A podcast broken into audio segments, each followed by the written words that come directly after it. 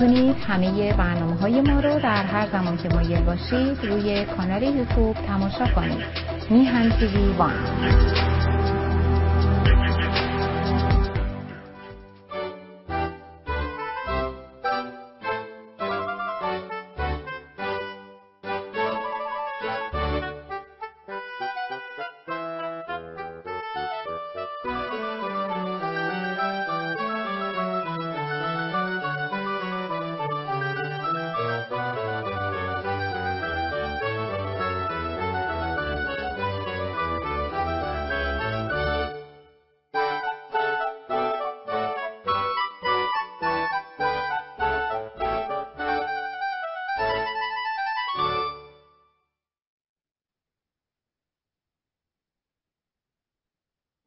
سلام و درود خدمت همیهنان عزیز و سلام و درود و تشکر و سپاس بیپایان به هما خانم و جناب آقای سعید بهبانی که این افتخار رو من میدن که یک بار دیگر با شما عزیزان رو در روز صحبت کنم.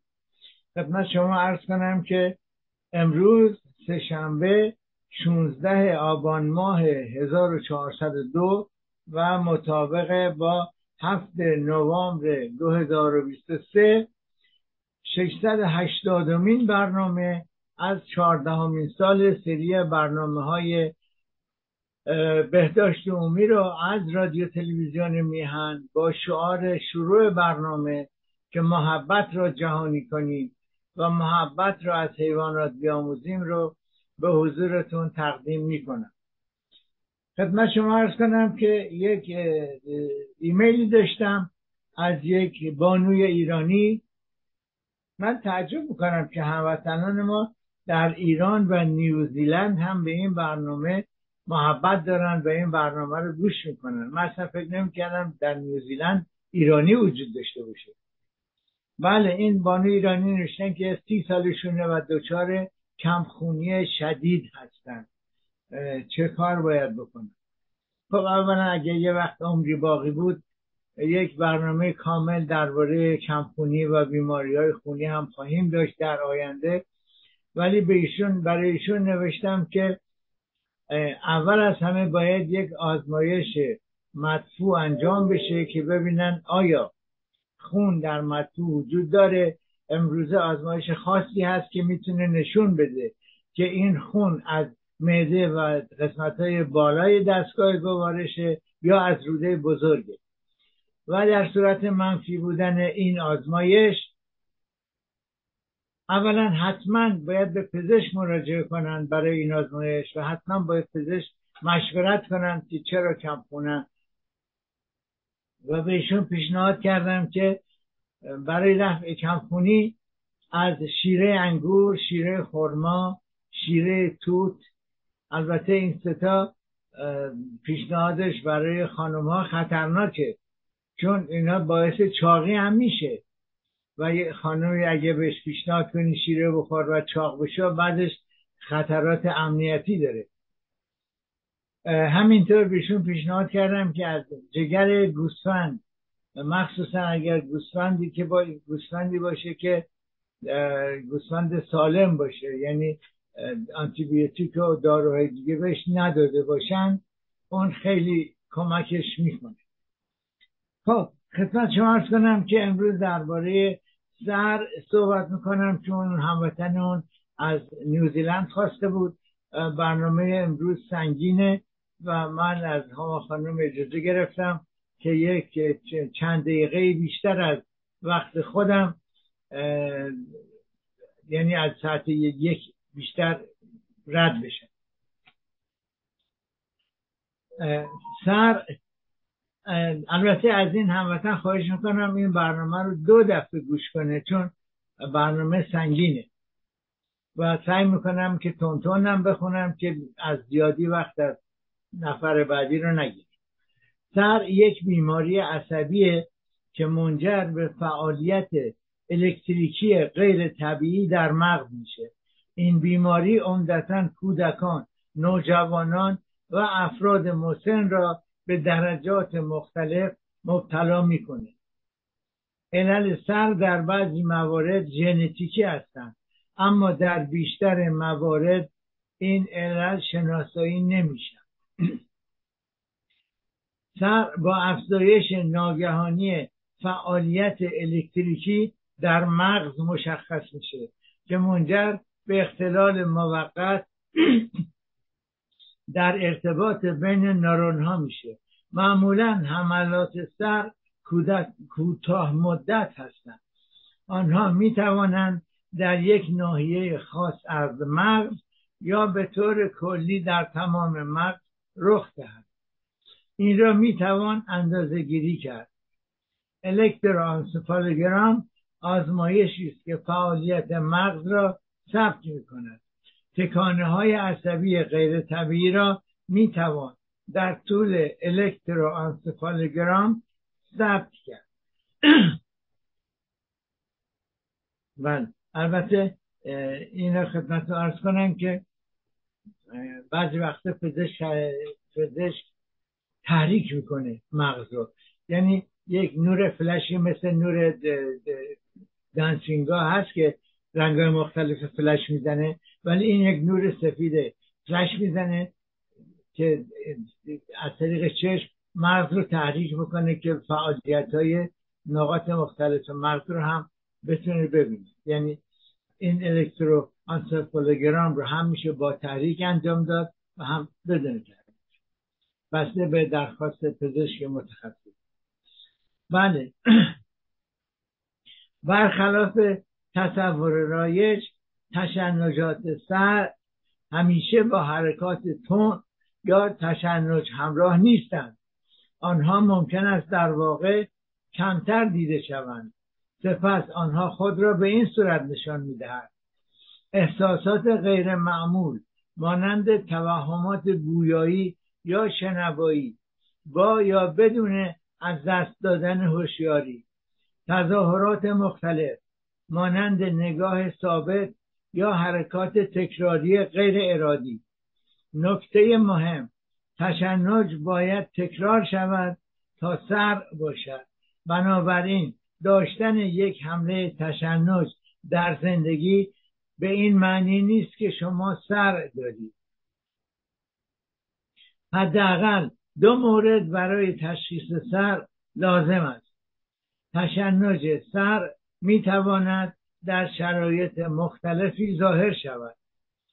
ضربه به سر مننژیت حادثه عروق مغزی یا همون سکته مغزی مصرف بیش از حد مواد مخدر ترک مواد مخدر و غیره. این غیر معمول نیست که کودکان خردسال در حین تب تب بار سی و بالا. در حین تب دچار تشنج شوند. تشنج های تبدار اینها تشنج های تبدار نامیده می شوند و اغلب در حدود سن پنج یا شش سالگی متوقف می شوند این یک نوع سر نیست. هنگامی که چنین تشنج هایی رخ می دهد هنوز مهم است که با پزشک مشورت شود. انواع تشنج دو نوع اصلی تشنج سر وجود دارد. تشنج های جزئی آنها به یک منطقه محدود از مغز محدود می شود بیمار ممکن است هوشیار در طول بحران باشد. اما از یک بحران جزئی صحبت میشه. آگاهی او ممکنه تغییر کنه. اگر تغییر کنه از بهش میگیم یک بحران جزئی پیچیده. در مورد دوم بیمار به طور کلی تشنج خود را به خاطر نمیاره. تشنج های جزئی ساده که قبلا بهش می‌گفتن تشنج کانونی این حملات معمولا چند دقیقه طول می‌کشه. در طی یک تشنج جزئی ساده فرد هوشیار باقی میمونه. علائم به ناحیه ای از مغز که درگیر شده بستگی داره. فرد می‌تونه احساس سوزن سوزن شدن ایجاد یک حرکت کششی غیر قابل کنترل در بخشی از بدن تجربه توهمات بویایی یا بینایی یا چشایی یا یک احساس غیرقابل توضیح را نشان بده. علائم تشنج جزئی ساده را می توان با سایر اختلالات عصبی اشتباه گرفت. مانند سردرد نارکولپسی یک بیماری روانی. معاینه و آزمایشات کامل برای تشخیص سر از سایر اختلالات ضروری است. تشنج های جزئی پیچیده که قبلا تشنج روانی حرکتی نامیده می‌شد. در طی یک تشنج جزئی پیچیده فرد در حال هوشیاری تغییر یافته است. به تحریک پاسخ نمی‌دهد و نگاهش ثابت است. او ممکن است اتوماتیسم داشته باشد یعنی حرکات غیرعادی تکراری مانند کشیدن لباس دندان قروچه و غیره داشته باشد. پس از پایان بحران او چیزی از اتفاقات رخ داده را به خاطر نمی آورد ممکن است گیج شود یا به خواب رود. تشنج عمومی.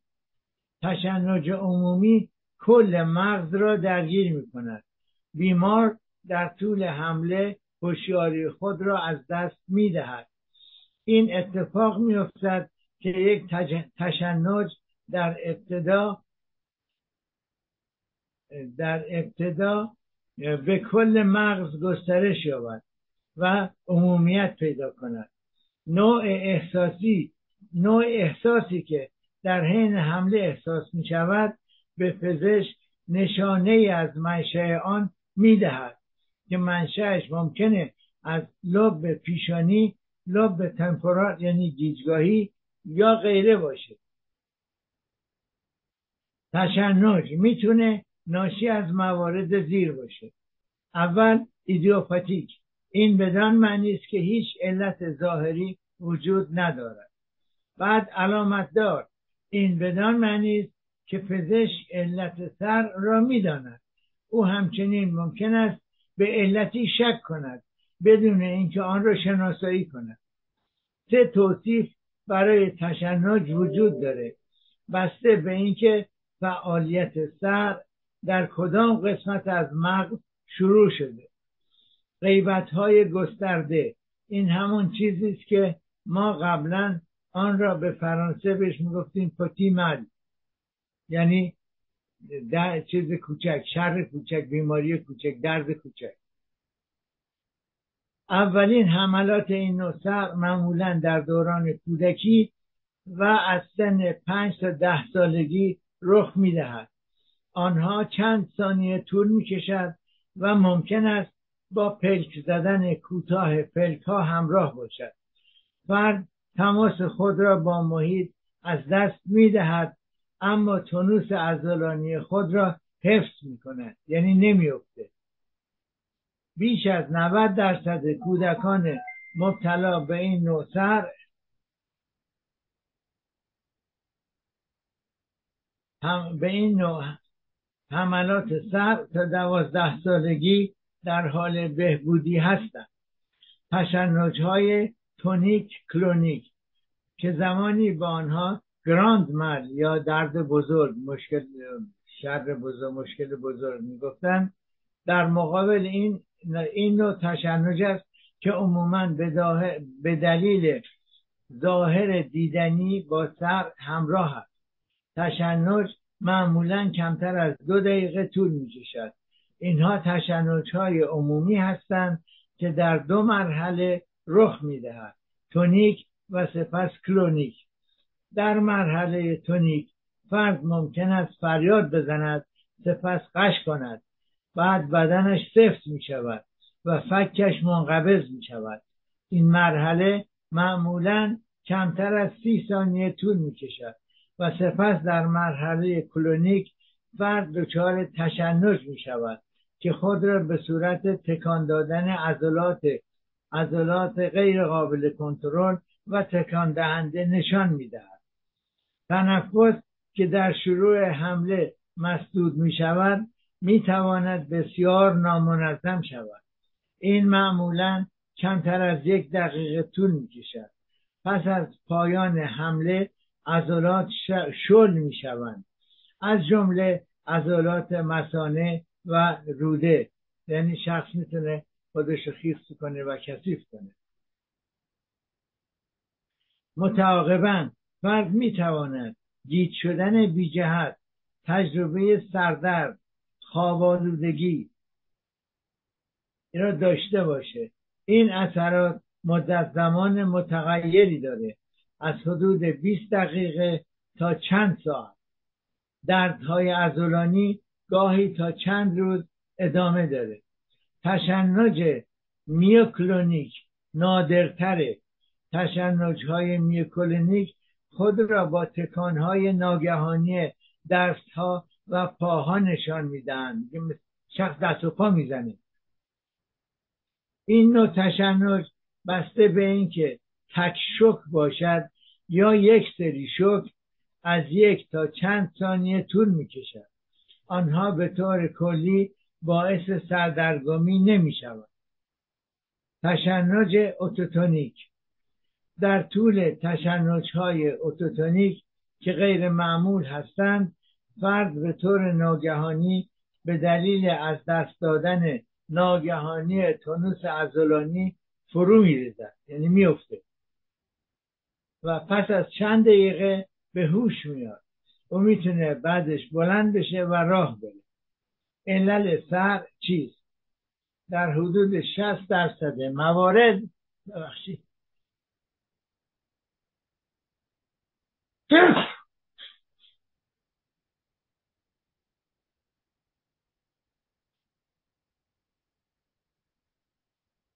یکی دیگه تو راهه ولی به این نمیشه در حدود 60 درصد موارد پزشکان قادر به تعیین علت دقیق تشنج نیستند. فرض بر این است که تقریبا ده تا 15 درصد از همه موارد دارای یک جزء ارسی هستند. زیرا به نظر می رسد سر در خانواده, خانواده های خاص گسترده تر است. محققان انواع خاصی از سر را با عملکرد نادرست چند ژن مرتبط می‌دانند. برای اکثر مردم ژنها تنها بخشی از علت سر هستند. برخی از ژنها ممکن است فرد را نسبت به شرایط محیطی که باعث تشنج می شود حساستر کند. در مواقع نادر سر ممکن است ناشی از موارد زیر باشد. تومور مغزی عواقب سکته مغزی. بر اثر یک ضربه به مغز. در واقع یک یک جای زخم یا اسکار یک جای زخم می تواند در مغز ایجاد شود. خب،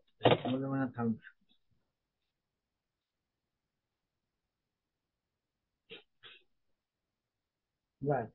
و فعالیت نرون ها را تغییر دهد. لازم به ذکر است که از حادثه تا شروع سر چندین سال می‌تواند بگذرد. به یاد داشته باشید که برای اینکه سر وجود داشته باشد تشنج باید به طور مکرر رخ دهد و نه فقط یک بار. سکته مغزی علت اصلی سر در بزرگسالان بالای سی و پنج سال است. بیماری های عفونی. برخی از بیماری عفونی می توانند باعث سرق شوند مانند مننژیت و اید اید رو به فرانسه بهش میگیم سیدا. همینطور. آسی... آنسفالیت ویروسی و آسیب قبل از تولد. قبل از تولد نوزادان مستعد آسیب مغزی هستند که می تواند عوامل مختلفی را ایجاد کند. که می تواند بر اثر عوامل مختلفی ایجاد شود. مانند عفونت در مادر رژیم غذایی نامناسب مادر تأمین اکسیژن ضعیف. این آسیب های مغزی می توانند منجر به سر یا فلج مغزی کودک شود اختلالات رشدی گاهی اوقات سر می تواند با اختلالات رشدی همراه باشد مانند اوتیسم یا نوروفیبروماتوز. چه کسانی مبتلا به سر هستند؟ در آمریکای شمالی تقریبا از هر صد نفر یک نفر به سر مبتلا هستند. در بین بیماری های عصبی بعد از میگرن شایع ترین است. تا ده درصد از جمعیت جهان در مقطعی از زندگی خود می‌تونند یک تشنج داشته باشند اگرچه ممکنه در هر سنی رخ بده. سر معمولا در این سنین خودش نشون میده. در دوران کودکی در دوران نوجوانی و بعد از 65 سالگی در میان افراد مسن. افزایش موارد مشکلات قلبی و سکته این خطر رو افزایش میدن عواقب احتمالی سر اگر فرد کنترل حرکات خود را از دست بدهد تشنج می‌تواند منجر به آسیب بدنی شود. افراد مبتلا به سر می توانند از عواقب روانی قابل توجهی رنج ببرند. از جمله موارد زیر. غیر قابل پیشبینی بودن بحران ها پیش داوری تعصبات عوارض جانبی داروها و غیره. بحران های طولانی مدت یا بحران هایی که با بازگشت به حالت عادی خاتمه نمیابند باید به طور فوری درمان شوند. یعنی اورژانس پزشکیه آنها می توانند عواقب عصبی قابل توجهی را در هر سنی ایجاد کنند. در واقع در طول یک حمله طولانی مدت مناطق, مناطق خاصی از مغز فاقد اکسیژن هستند. علاوه بر این ممکن است به دلیل آزاد شدن محریل آزاد شدن مواد تحریک کننده و کاتکولامین های مرتبط با استرس حاد به نورون ها آسیب وارد بشه. برخی از حملات حتی می‌تونه کشنده باشه. البته این پدیده نادر و کمتر شناخته شده و به اون مرگ ناگهانی و غیر منتظره و غیر قابل سر غیر قابل توضیح در سر می‌گویند به فرانسه بهش میگن سوده اعتقاد بر اینه که یک بحران می‌تونه ضربان قلب رو تغییر بده یا تنفس را متوقف کنه. این خطر در بیماران سرعی که تشنج آنها به خوبی درمان نمیشه بیشتره. بنابراین داشتن تشنج در زمانهای خاص می‌تونه برای خود فرد یا افراد دیگر خطرناک باشه. به ویژه به دلیل خطراتی مثل سقوط اگر در حین تشنج بیمار زمین بخوره خطر آسیب به سر یا شکستن استخوان هست.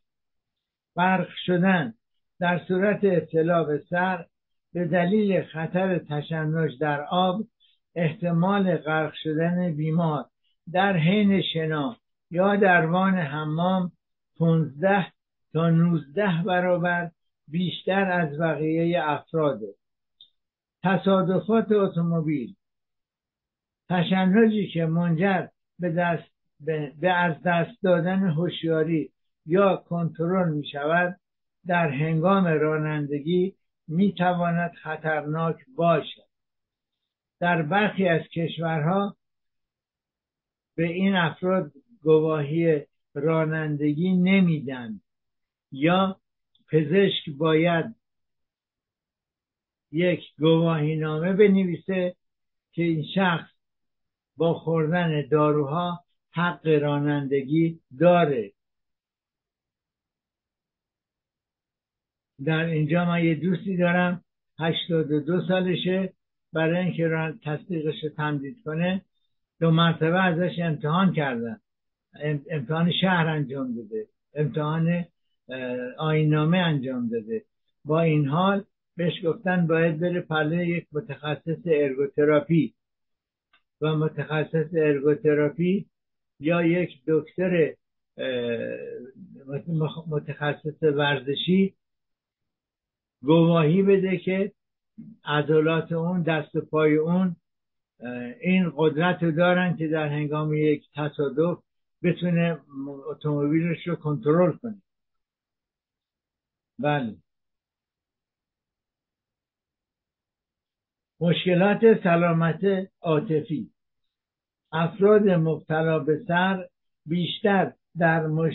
در معرض مشکلات روانی به ویژه افسردگی استراب و در برخی موارد رفتار خودکشی دارند.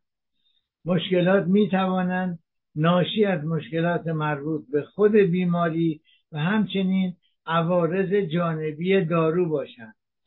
خانم های باردار و سرد یک خانم مبتلا به سر که قصد بارداری دارد باید اقدامات احتیاطی خاصی را انجام دهد. از جمله او باید حداقل سه بار قبل از با... سه ماه قبل از بارداری با پزشک مشورت کند و به عنوان مثال پزشک ممکن است به دلیل خطر نقص مادرزادی ناشی از بعضی از داروهای ضد سر دارو را تنظیم کند. علاوه بر این بسیاری از داروهای ضد سر در دوران بارداری به یک شکل متابولیزه نمی شوند.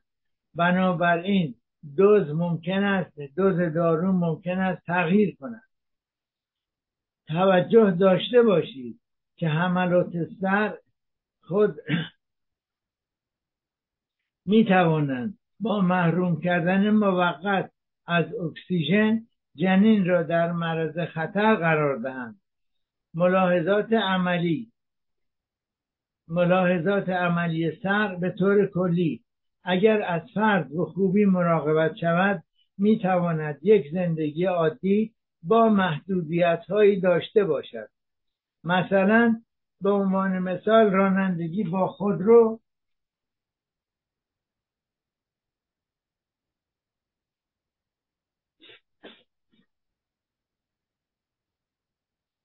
و استفاده از تجهیزات فنی با ماشینالات در زمینه شغلی ممکن است در شروع درمان ممنوع باشد. اگر فرد سریع برای مدت معینی دچار تشنج نشده باشد پزشک می تواند وضعیت او را مجددا ارزیابی کرده و با صدور گواهی پزشک پزشکی به این ممنوعیت ها پایان بده. اپیلپسی کانادا اشاره می‌کنه که افراد مبتلا, مبتلا به سر زمانی که سبک زندگی فعالی دارند تشنج کمتری دارند. دوره طولانی مدت سر. سر می‌تواند تا آخر عمر ادامه داشته باشد. اما برخی از افرادی که به آن مبتلا هستند در نهایت دچار تشنج نمی شود کارشناسان تخمین می‌زنند که حدود 60 درصد از افراد درمان نشده به مدت 24, 24 ماه پس از اولین تشنج بدون تشنج هستند. به نظر می رسد که داشتن اولین تشنج در سنین جوانی باعث بهبودی می شود تقریبا هفتاد درصد از افراد به مدت پنج سال بهبود مییابند یعنی به مدت پنج سال تشنج ندارند حدود 20 تا 30 درصد به سرع مزمن یعنی سرع طولانی مدت مبتلا می شود و در نهایت برای 70 تا 80 درصد افراد بیماری آنها در تمام عمر ادامه دارد. داروها حملات را از بین می‌برند. محققان بریتانیایی گزارش کردند که مرگ در افراد مبتلا به سر یازده برابر بیشتر از سایر افراد است. نویسندگان اضافه کردند که اگر فرد مبتلا به سر به بیماری روانی نیز مبتلا باشد این خطر حتی بیشتر خودکشی تصادفات و خشونت های شدید 16 درصد از مرگ و میرهای زود هنگام را تشکیل می دهد. اکثریت آنها با یک اختلال روانی تشخیص داده شده بودند. چگونه سر چگونه تشنج سر را تشخیص دهیم از آنجایی که سر در اثر فعالیت الکتریکی غیر طبیعی نرون ها ایجاد می شود تشنج می تواند تمام عملکردهای هماهنگ شده توسط مغز را تحت تاثیر قرار دهد. علائم و نشانه های تشنج ممکن است شامل موارد زیر باشد. دوره های از دست دادن هوشیاری یا تغییر هوشیاری. گاهی اوقات چشم ها باز میمانند. با یک نگاه ثابت. فرد دیگر واکنشی نشان نمی‌دهد. سقوط ناگهانی فرد بدون دلیل مشخص. در برخی موارد تشنج در انقباضات ماهیچه طولانی و غیر ارادی بازوها و پاها گاهی اوقات درک چشایی بو و غیره تغییر می کند تنفس پرسر و صدا.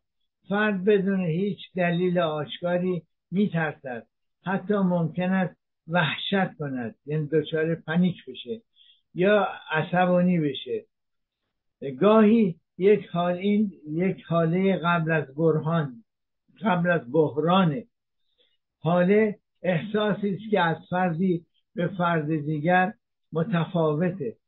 مثل توهم بویایی یا یک جلوه بسری یعنی یه چیزی ببینه که وجود نداره. یک احساس دیدن یک حادثه ای که فکر, فکر می‌کنه یه حادثه ای می‌بینه که قبلا دیده در که همچین حادثه ای وجود نداره. به فرانسه بهش احساس دژاوو بعد همینطور چیزای دیگه. ممکنه که به صورت تحریک پذیری یا بیقراری ظاهر بشه. در برخی موارد فرد مبتلا می‌تونه این احساسات معمولی حاله را تشخیص بده و در صورت وجود زمان برای جلوگیری از سقوط دراز بکشه. در بیشتر موارد فرد مبتلا به سر تمایل داره که هر بار همان تشنج را همان نوع تشنج را داشته باشه. یه پرانتز اینجا باز کنم.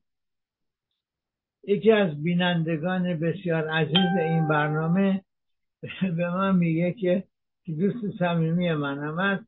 به من میگه هر با که برنامه تو رو گوش می‌کنم می‌بینم همه این چیزایی که تو میگی من دارم.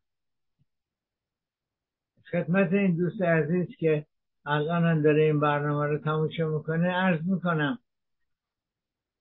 ممکنه همه این چیزها رو شما داشته باشی ولی سر نداری خیالت راحت باشه. بله. خب. در صورت بروز هر یک از شرایط زیر باید فورا به دنبال کمک پزشکی باشید یعنی یک اورژانس پزشکیه. اگر تشنج بیش از پنج دقیقه طول بکشه. پس از پایان حمله تنفس یا هوشیاری بر نمیگرده. تشنج دوم بلا فاصله شروع میشه. بیمار تب بالا داره یا احساس خستگی می‌کنه.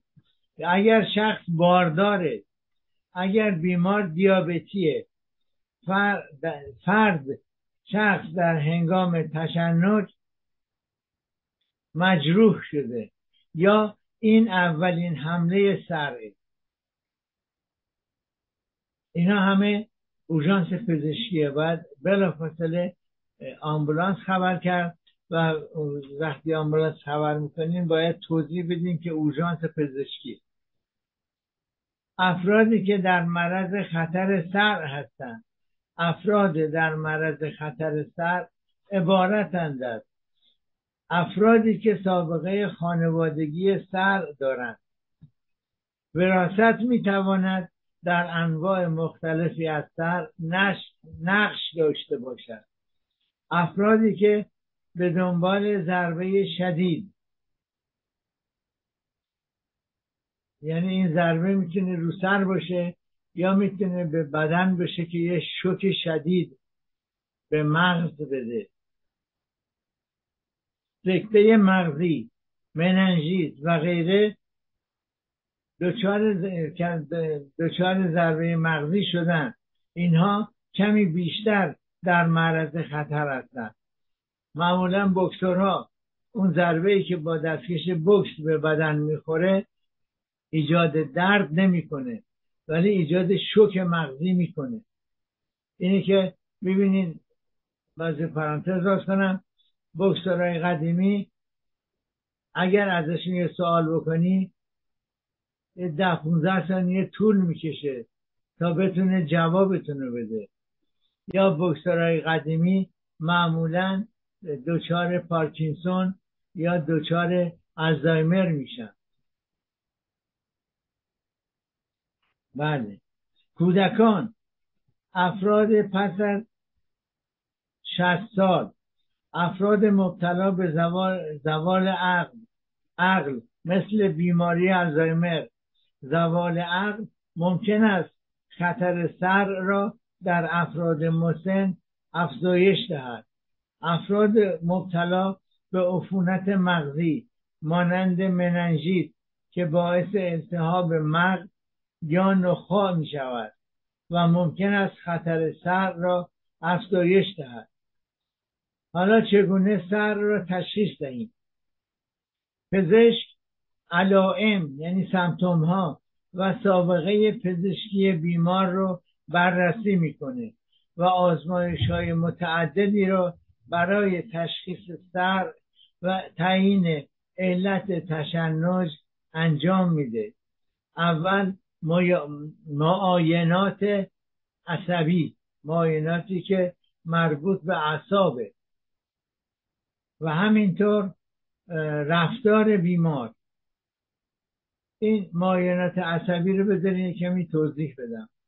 این می‌تونه معایناتی باشه که مربوط به رابطه فرمان عصب به عضله و جواب عضله به عصب باشه یا آزمایشات دیگری.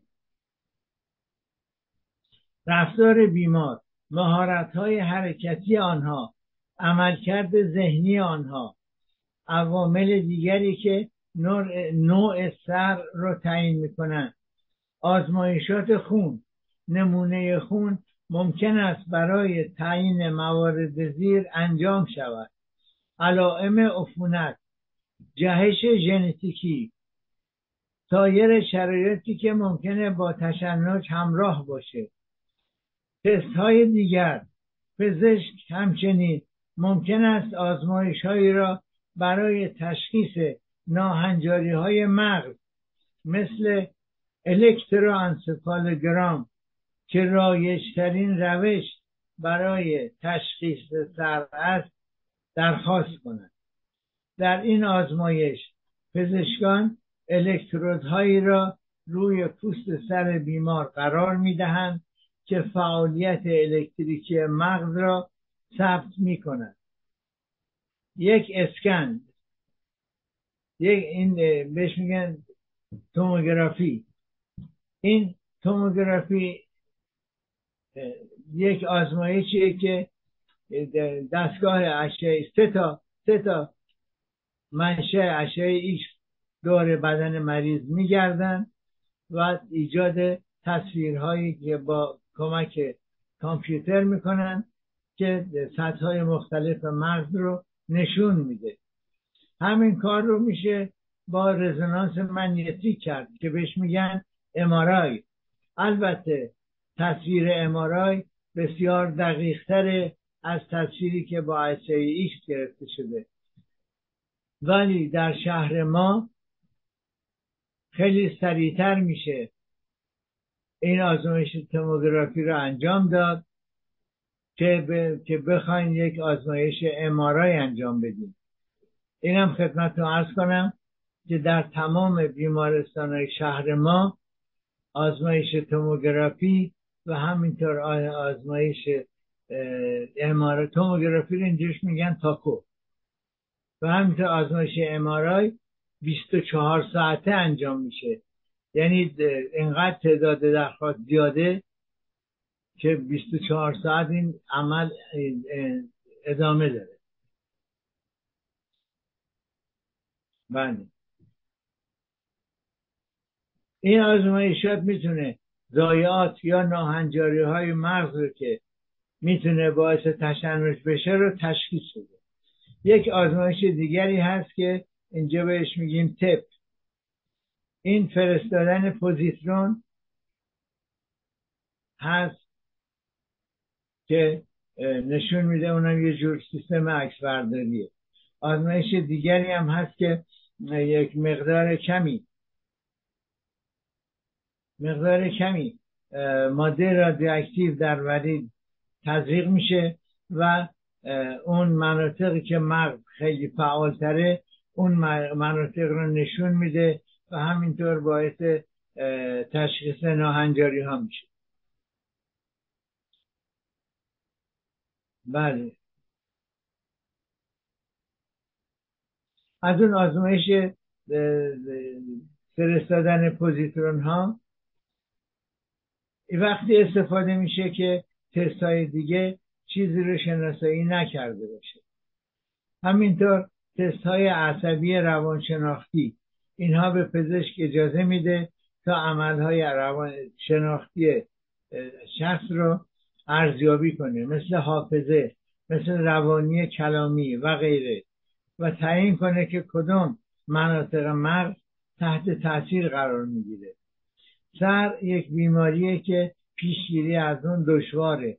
با این حال اقدامات خاصی می‌تونه دفعات حملات و همچنین عوارض رو کاهش بده.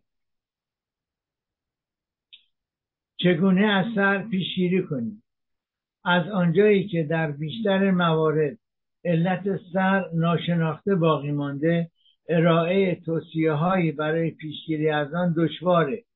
با این حال موارد سر ناشی از ضربه به سر را می توان با رعایت اقدامات احتیاطی استاندارد کم کرد.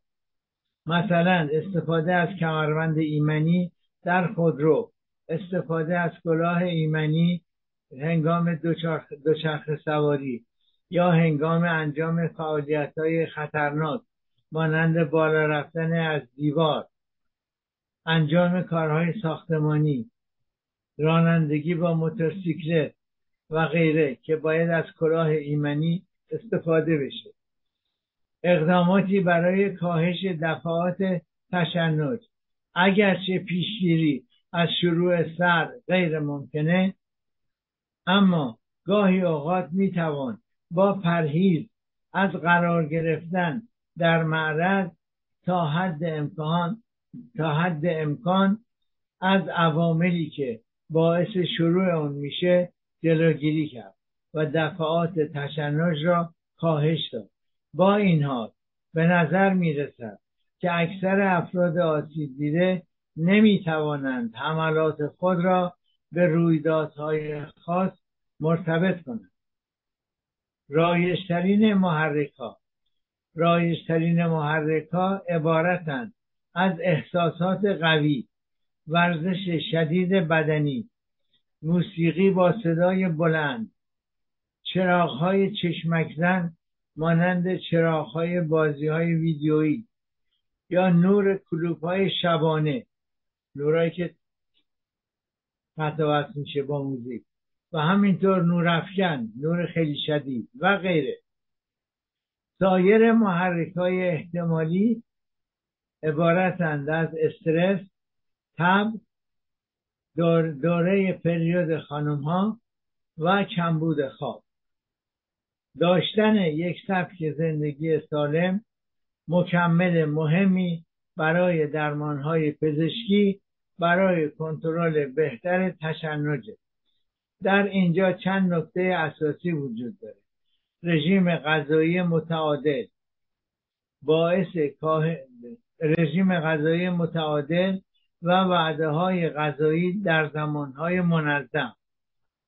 الکل می‌تونه با برخی از داروهای ضد تشنج تداخل داشته باشه و باعث کاهش اثر بخشی اونها بشه. افرادی که الکل مصرف می‌کنن باید در این باره با پزشک خودتون مشورت کنند اگر حملات به خوبی کنترل شوند مصرف متوسط الکل ممکنه. ببینید تکرار می‌کنه. ممکنه در موارد خاص اشکالی نداشته باشه. ولی از یک تا دو نوشیدنی در روز نباید بیشتر بشه چون خطر بحران رو افزایش میده.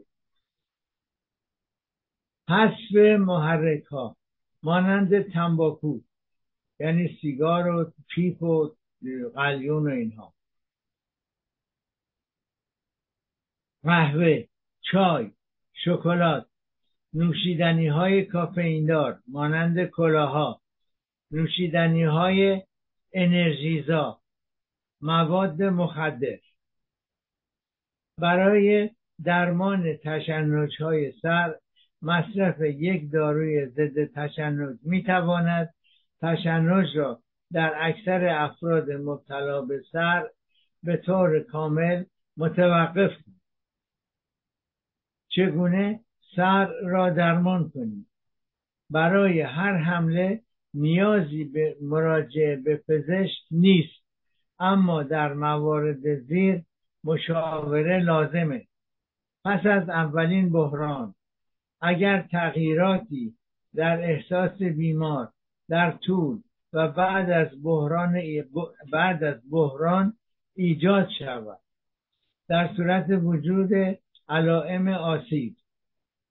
اگر دفعات تشنج متفاوت باشد. دارو برای سر مصرف یک داروی ضد تشنج می تواند تشنج را در اکثر در اکثر افراد مبتلا به سر به طور کامل متوقف کند. اگر اینطور نباشد با, با وجود اگر اینطور نباشد می تواند تعداد حملات و همچنین شدت آنها را کاهش دهد. معمولا استفاده از یک دارو کافی است. با این حال اغلب باید چندین دارو را قبل از یافتن بهترین دارو آزمایش کرد.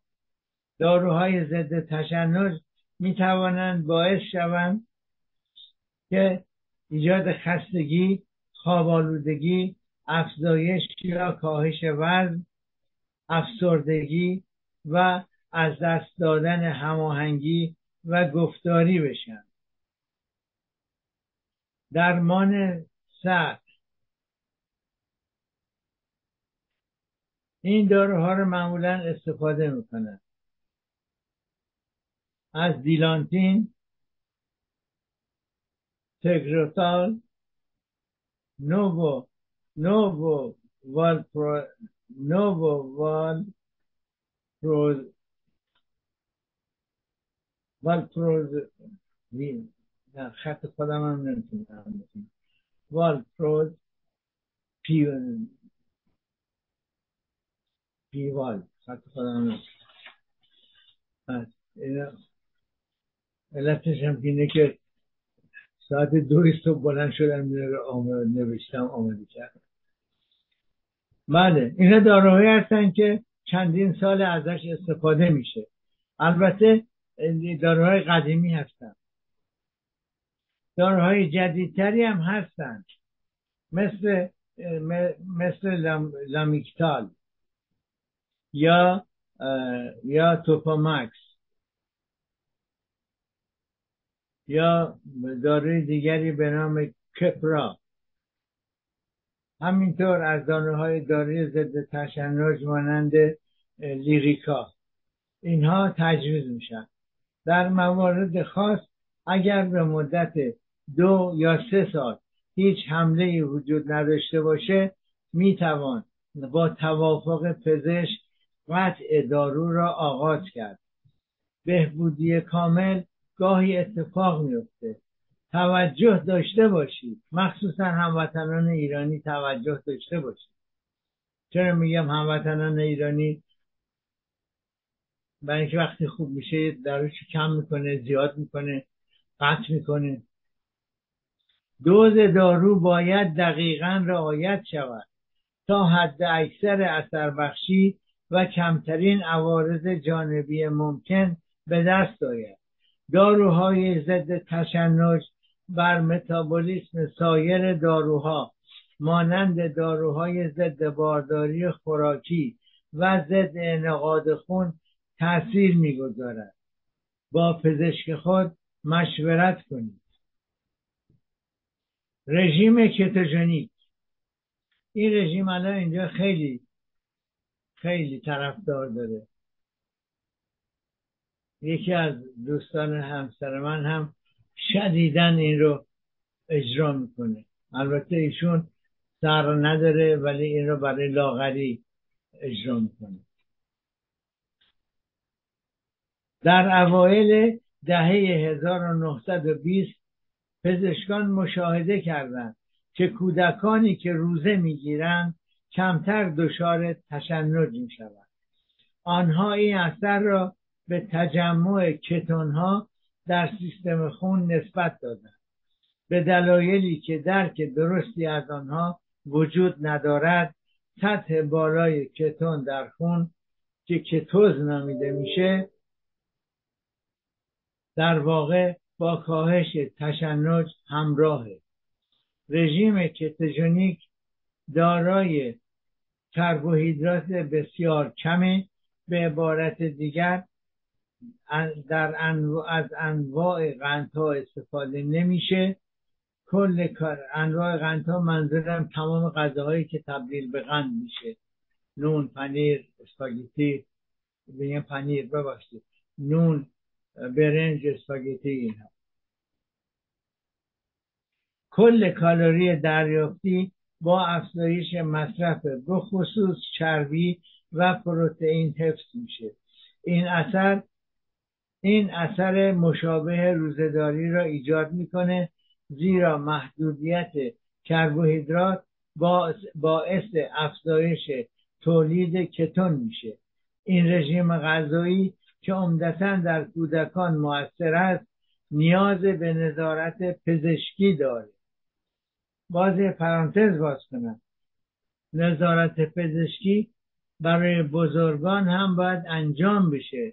چون این نوع رژیم باعث یک کمبودهایی میشه. مثلا کسانی که این رژیم رو دارن از میوه های شیرین استفاده نمی کنن و مخصوصا خانم ها احتمال باید تحت مراقبت, مراقبت شدید باشن که دچار کمبود آهن و کلسیوم و سایر اولیگو ها که فارسیش میگیم ریز مغذی ها نشوند. بله. این رژیم غذایی خاص به دلیل سختی استفاده و ورود داروهای ضد تشنج کنار گذاشته شد. در سالهای اخیر برای درمان کودکان سرعی که به درمانهای سنتی به خوبی پاسخ نمی‌دهند دوباره استفاده می شود طبق بررسی مطالعات انجام شده رژیم کتوژنیک در حدود یک سوم از کودکانی که از آن پیروی می کنند دفعات تشنج را به نصف کاهش می دهد دو مطالعه بالینی که متعاقبا انجام شد نیز از اثر بخشی این رژیم حمایت می کنند با این حال سوالاتی بی پاسخ مونده است هنوز مشخص نیست که چه مدت باید این رژیم را دنبال کرد. در برخی از مطالعات کودکانی که رژیم در آنها موثر بود توانستند پس از دو تا سه سال بدون تشنج و بدون نیاز به مصرف دارو به رژیم غذایی عادی برگردند. علاوه بر این ما نمی‌دانیم که آیا در بزرگسالان به همان اندازه موثر است یا خیر. مطمئنا این رژیم غذایی بسیار غن... این رژیم غذایی بسیار غنی از چربی است اما کالری آن باید با دقت محاسبه بشه. بنابراین با رعایت رعایت صحیح این رژیم با رعایت صحیح این رژیم غذایی منجر به افزایش وزن نمی شود. متاسفانه می تواند عوارض جانبی طولانی مدت داشته باشد. مانند کمآبی بدن اختلالات دستگاه گوارش سنگ کلیه سمیت کبدی و غیره. و همچنین می‌تواند باعث کمبودهای متعدد شود. بنابراین نیاز به مصرف مکمل های ویتامین و معدنی دارد. از این رو اهمیت پیروی از چنین رژیم غذایی تحت شرایط تحت شرایط سخت نظارت پزشکی است. بله.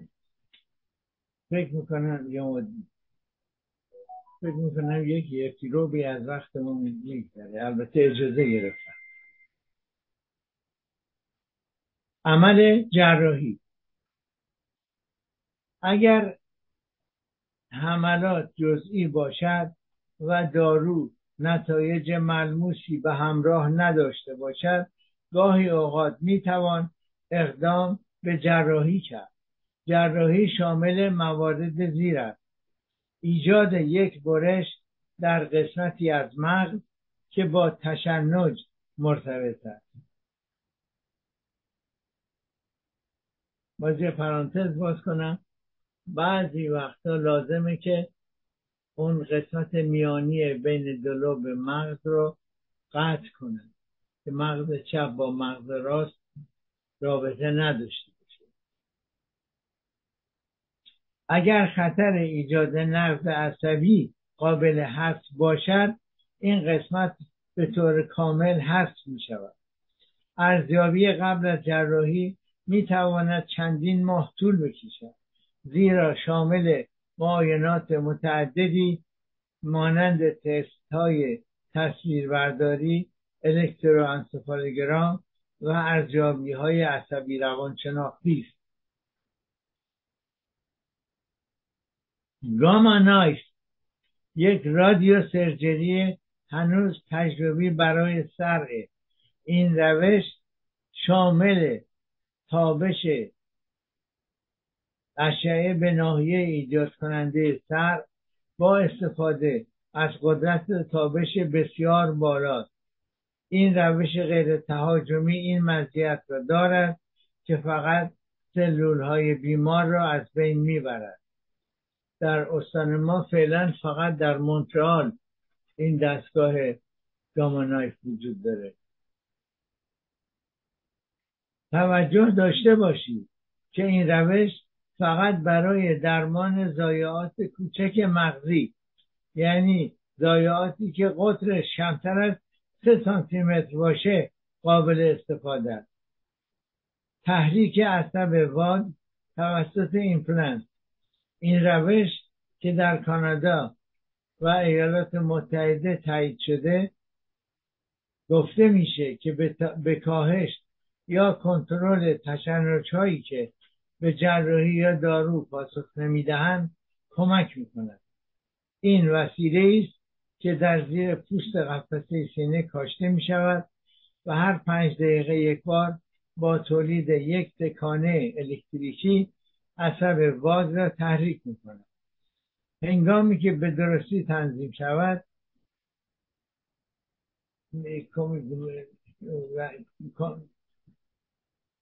این فضایند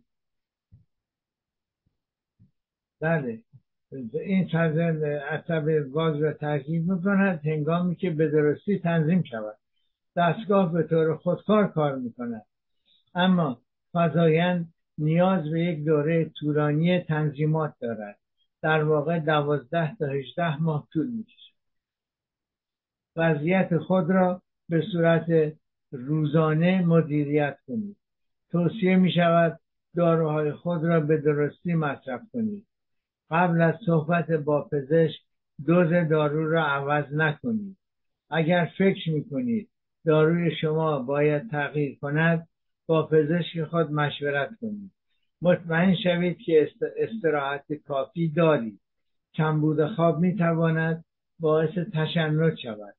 از دستبند هشدار پزشکی استفاده کنید که به پرسنل پزشکی اجازه می دهد که شما را به خوبی درمان کند. این دستبندار اینجا تو همه داروخانه ها میشه خرید. این دستبند نشون میده که شخص سر داره یا مثلا دیابت داره یا از داروهای رقیق کننده خون استفاده می‌کنه. گرون هم نیست قشنگ هم هست. این خیلی کمک می‌کنه که در صورت یک حادثه که شخص نمی‌تونه حرف بزنه اگر ببرنش بیمارستان بلافاصله اونجا تشخیص داده میشه که این چه مشکلی داره. ورزش می‌تونه به شما کمک کنه. از نظر جسمی سالم بمانید و خلق خوی خود را بهبود ببخشید. اگر در حین ورزش خسته شدید حتما آب کافی بنوشید و استراحت کنید. در صورت بحران چه باید کرد؟ اقدامات زیر مربوط به تشنج های تونیک, کلونیک عمومی یا گراندمل هست. از همان ابتدا باید بدانید که توقف بحرانی که از قبل شروع شده غیر ممکنه.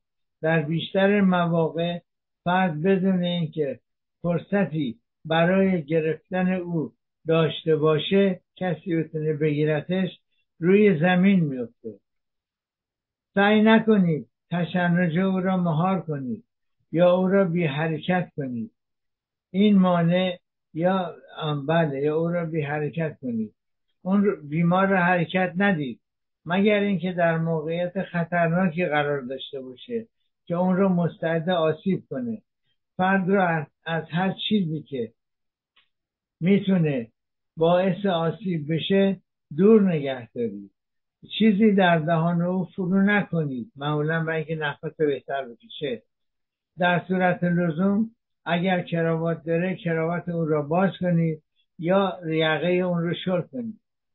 پس از پایان حمله یک بالشک یا لباس تا شده را زیر سر فرد قرار دهید و به آرامی او را به پهلو بچرخانید تا راه های هوایی باز میشه و جریان بزاق تحریک میشه مطمئن بشید که او به راحتی نفس می‌کشه اجازه بدهید فرد استراحت کنید من یادم میاد تو ایران زمان بچگی های من یه نفر با چاقو دور بیمار رو خط می‌کشید.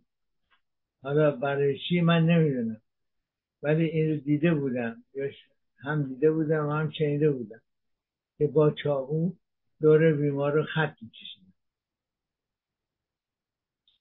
چه زمانی باید با آمبولانس تماس گرفت؟ اگر تشنج بیش از پنج دقیقه طول بکشد تشنج تونیک کلونیک جنرالیزه طولانی مدت می‌تونه کشنده باشه. اگر یک بحران جدید بلافاصله پس از اولین بحران ظاهر بشه اگر از دست دادن هوشیاری چند دقیقه پس از پایان حمله ادامه داشته باشه. سگهای راهنما برخی از سگها برای همراهی با افراد مبتلا به سر آموزش داده شدهاند. هنگامی که یک بحران رخ می‌دهد سگ می‌تواند کمک بگیرد یا از فرد محافظت کند. در برخی موارد تشنج جزئی سگ می‌تواند او را به محل امنی امنی برساند.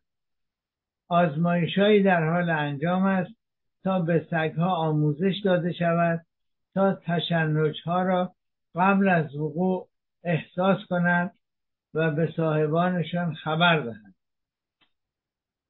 در یک مطالعه کنترل نشده که روی ده نفر مبتلا به سر با تشنج تونیک کلونیک انجام شد حضور سگ راهنما در نه نفر از آنها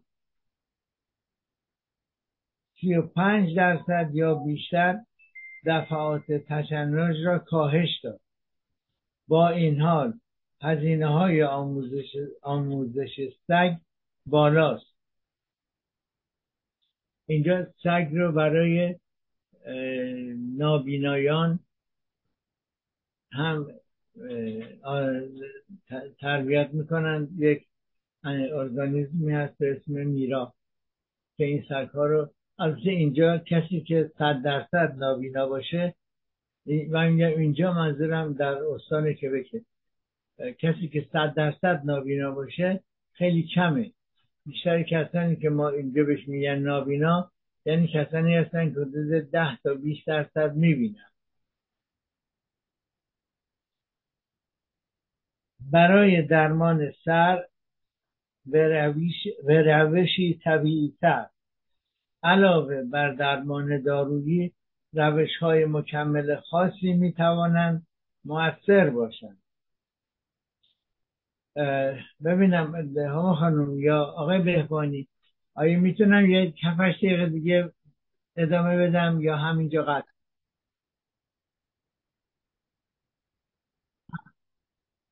بله فرمودن ادامه بدم روش های مکمل نمی‌تونن هیچ روی روی کرده مکملی نمی‌تونه جایگزین درمان پزشکی سنتی برای سر میشه با این حال بعضی از رویکردها می توانند به عنوان مکمل عمل کنند.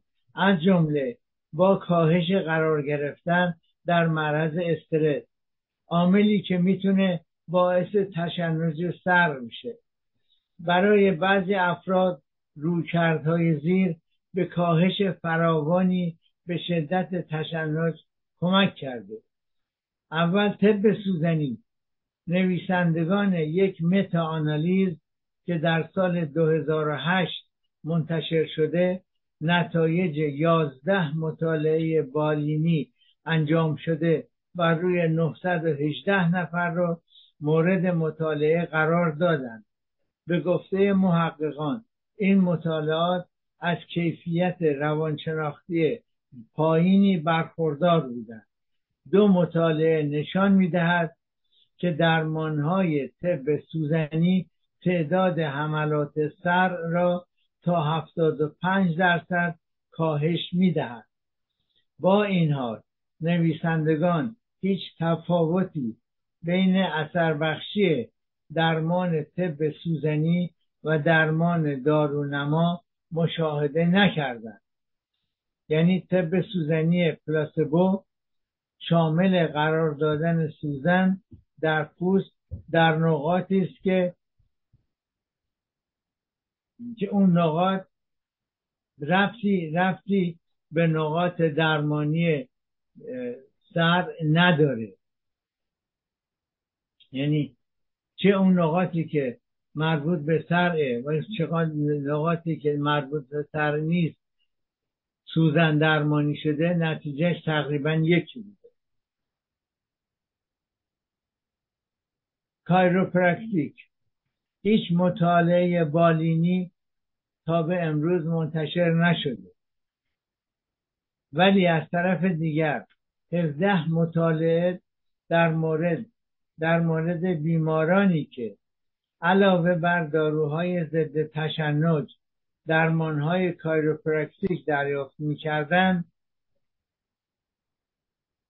در بررسی متون علمی مورد توجه قرار گرفتند به گفته نویسنده 15 نفر از این بیماران کاهش دفعات و شدت حملات خود را به دنبال این درمان گزارش کردند قبل از تصمیم گیری قطعی تر مطالعات عمیقتر مورد نیاز است. آرامش و مدیتیشن. برای کاهش حملات سر استرس و اضطراب. هم آرامش و هم مدیتیشن فرانسوش میگه méditation هر دو با تشنج مرتبط هستند. چندین رویکرد وجود دارد که افراد مبتلا به صرع می توانند به تنهایی برای کمک به احساس آرامش شل شدن عضلات و خواب بهتر از آنها استفاده کنند. آرامش و مدیتیشن می توانند به کاهش تشنج کمک کنند و کنترل حملات صرع را آسانتر کنند.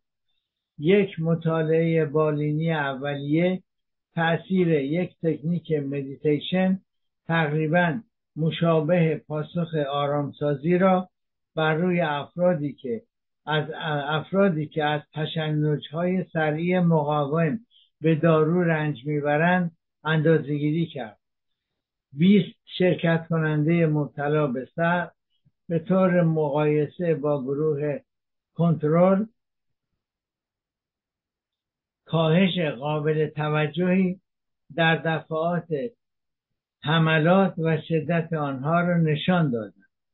یوگا تنها یک کارآزمایی بالونی بالینی به خوبی کنترل شده اثرات یوگا بر دفعات تشنج را بررسی کرده و منتشر شده. نتایج این مطالعه با پلاسبو یعنی جلسات یوگای شبیه سازی شده و همینطور گروه کنترل بدون درمان بر روی سی دو نفر انجام شد. این نتایج نشان می‌دهد که آزمودنی هایی که یعنی کسانی که جلسات واقعی, واقعی یوگا را تمرین می کردند نسبت به سایرین تشنج کمتری داشتند. با این حال تعداد کم شرکت کننده ها در هر یک از گروه از نتایج واضح در مورد اثر بخشی درمانی این مداخله جلوگیری می کند بیو فیدبک این روش یادگیری نحوه تعدیل عملکردهای بیولوژیکی خاصی مانند تپش قلب امواج مغزی فشار خون و غیره رو یاد میده. به گفته دکتر اندریو ویل ایشون یک متخصص بزرگ ناتوروپاتی است این می‌تونه برای افراد مبتلا به سر مفید باشه. بله. با استفاده از ماشینی که فعالیت الکتریکی مغز رو تشخیص میده این تکنیک به افراد میآموزه که شناسایی علائم هشدار دهنده تشنج و همینطور آمادگی مغز برای جلوگیری از حمله و را به شخص یاد بده. پس از مدتی تمرین فرد بیمار می‌تونه فرکانس امواج مغزی را در نواحی خاصی از قشر مغز افزایش بده. به ویژه مناطقی که در کاهش تشنج نقش دارن را هدف قرار بده. با این حال biofeedback bio بیدمک من خودم خسته شدم چی biofeedback نیاز به آموزش با یک درمانگر متخصص دارد باکوپا در طب آیوروردا آیورودا طب آیورودا طب سنتی هنده نوشته های آیورودا باکوپا رو برای درمان شرایط مختلفی که بر عقل یا سیستم عصبی مرکزی تاثیر می‌ذاره توصیه می‌کنن. مثل استراب اختلالات توجه تشنج های سرعی در طول دهه شست محققانی که آزمایش های باز را روی چند ده نفر انجام دادن گزارش دادند که اصاره باکوپا می تواند به کاهش دفعات تشنج های سریع در برخی از بیماران کمک کند آزمایش های باز معمولا منظور آزمایش های اولی است. مراقب محصولات بهداشتی طبیعی باشید. توصیه می شود بدون مشورت با پزشک خود از محصولات پزشکی از محصولات بهداشتی طبیعی استفاده نکنید. نشان داده شده که بعضی از روغنهای اساسی که در رایه درمانی استفاده می شوند در پیشگیری از تشنج زمانی که با تکنیک های آرامسازی استفاده می شوند مؤثر هستند. مثل روغن اساسی استخوتوس فرانسهش میگیم لوند بابونه البته چای بابونه هم برای آرامش خیلی خوبه. ایلانگیلنگ با این حال روغنهای اساسی دیگر می توانند باعث تشنج بشوند مثل روغن لوند پیکان لوند تند. روغن اوکالیپتوس. کافور یعنی روغنهایی که کامف داره. مریم گلی روزماری زوفا رازیانه و همینطور سایر محصولات گیاهی یا مکمل ها می‌تونن اثر تشنجی داشته باشن. با این حال ایجاد ارتباط علت و معلولی با قاطعیت دشوار است. اثر نیز به دوز مصرفی بستگی دارد.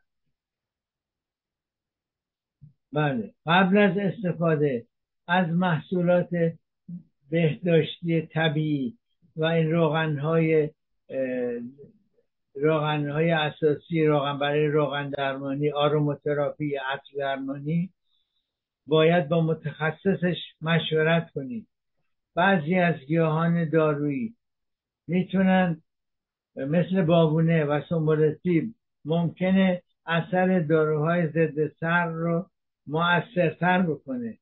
در صورتی که گیاهانی مثل ginkgo اینجا بهش میگن ginkgo biloba ginseng و سایر گیاهان محرک که حاوی کافئین و افدرین هستند ممکنه تشنج رو بدتر بکنه.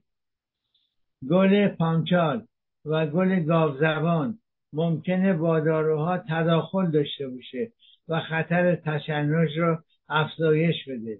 در نهایت ماریجوانا برای قرنها برای درمان نتایج تشنج مورد استفاده قرار گرفته. امروزه توجه روزافزون افراد مبتلا به سر همینطور پزشکان و محققان رو به خود جلب کرده. میبخشید 20 دقیقه از وقتم اضافه شد ولی از قبل اجازه گرفته بودم. از قبلم گفتم برنامه امروز سنگینه. البته ماریجوانا روی پارکینسون هم اثر می‌ذاره. اینجا الان مصرف مصرفش آزاده و با یه حد معینی می‌تونین داشته باشین. نمی‌تونین چهار کیلو داشته باشین چون آزاده ولی یه حد معینی می‌تونین داشته باشین. با یه حد معینی هم از فرودگاه می‌تونید خارج بشید یعنی فرودگاه های استان کبک و کانادا یک حد معینی ماریجوانا داشته باشید اشکالی نداره. ولی باید بدونید اون کشوری که میرید اونجا مشکل نداشته باشید. خب برنامه ما در اینجا به پایان می‌رسه. اگر خواستید درباره موضوع خاصی صحبت کنم لطف کنید ایمیل بفرستید. فقط ایمیل بفرستید. با فیسبوک سوال نکنید. من در چیزای فیسبوک زیاد نگاه نمی‌کنم. زیاد فعالیت فیسبوکی دارم ولی پیام رو نگاه نمی‌کنم. اگر بخوام به همه پیام های فیسبوکی پیام های واتساپی پیام های تلگرامی نگاه بکنم به هیچ کار دیگه یعنی روز 48 ساعت فقط باید اینا رو نگاه کنم. خب برنامه رو با شعار پایان برنامه که به قول شاعر تن نیازمند به ناز طبیبان مباد به پایان می‌برم تا برنامه آینده با درود و بدرود.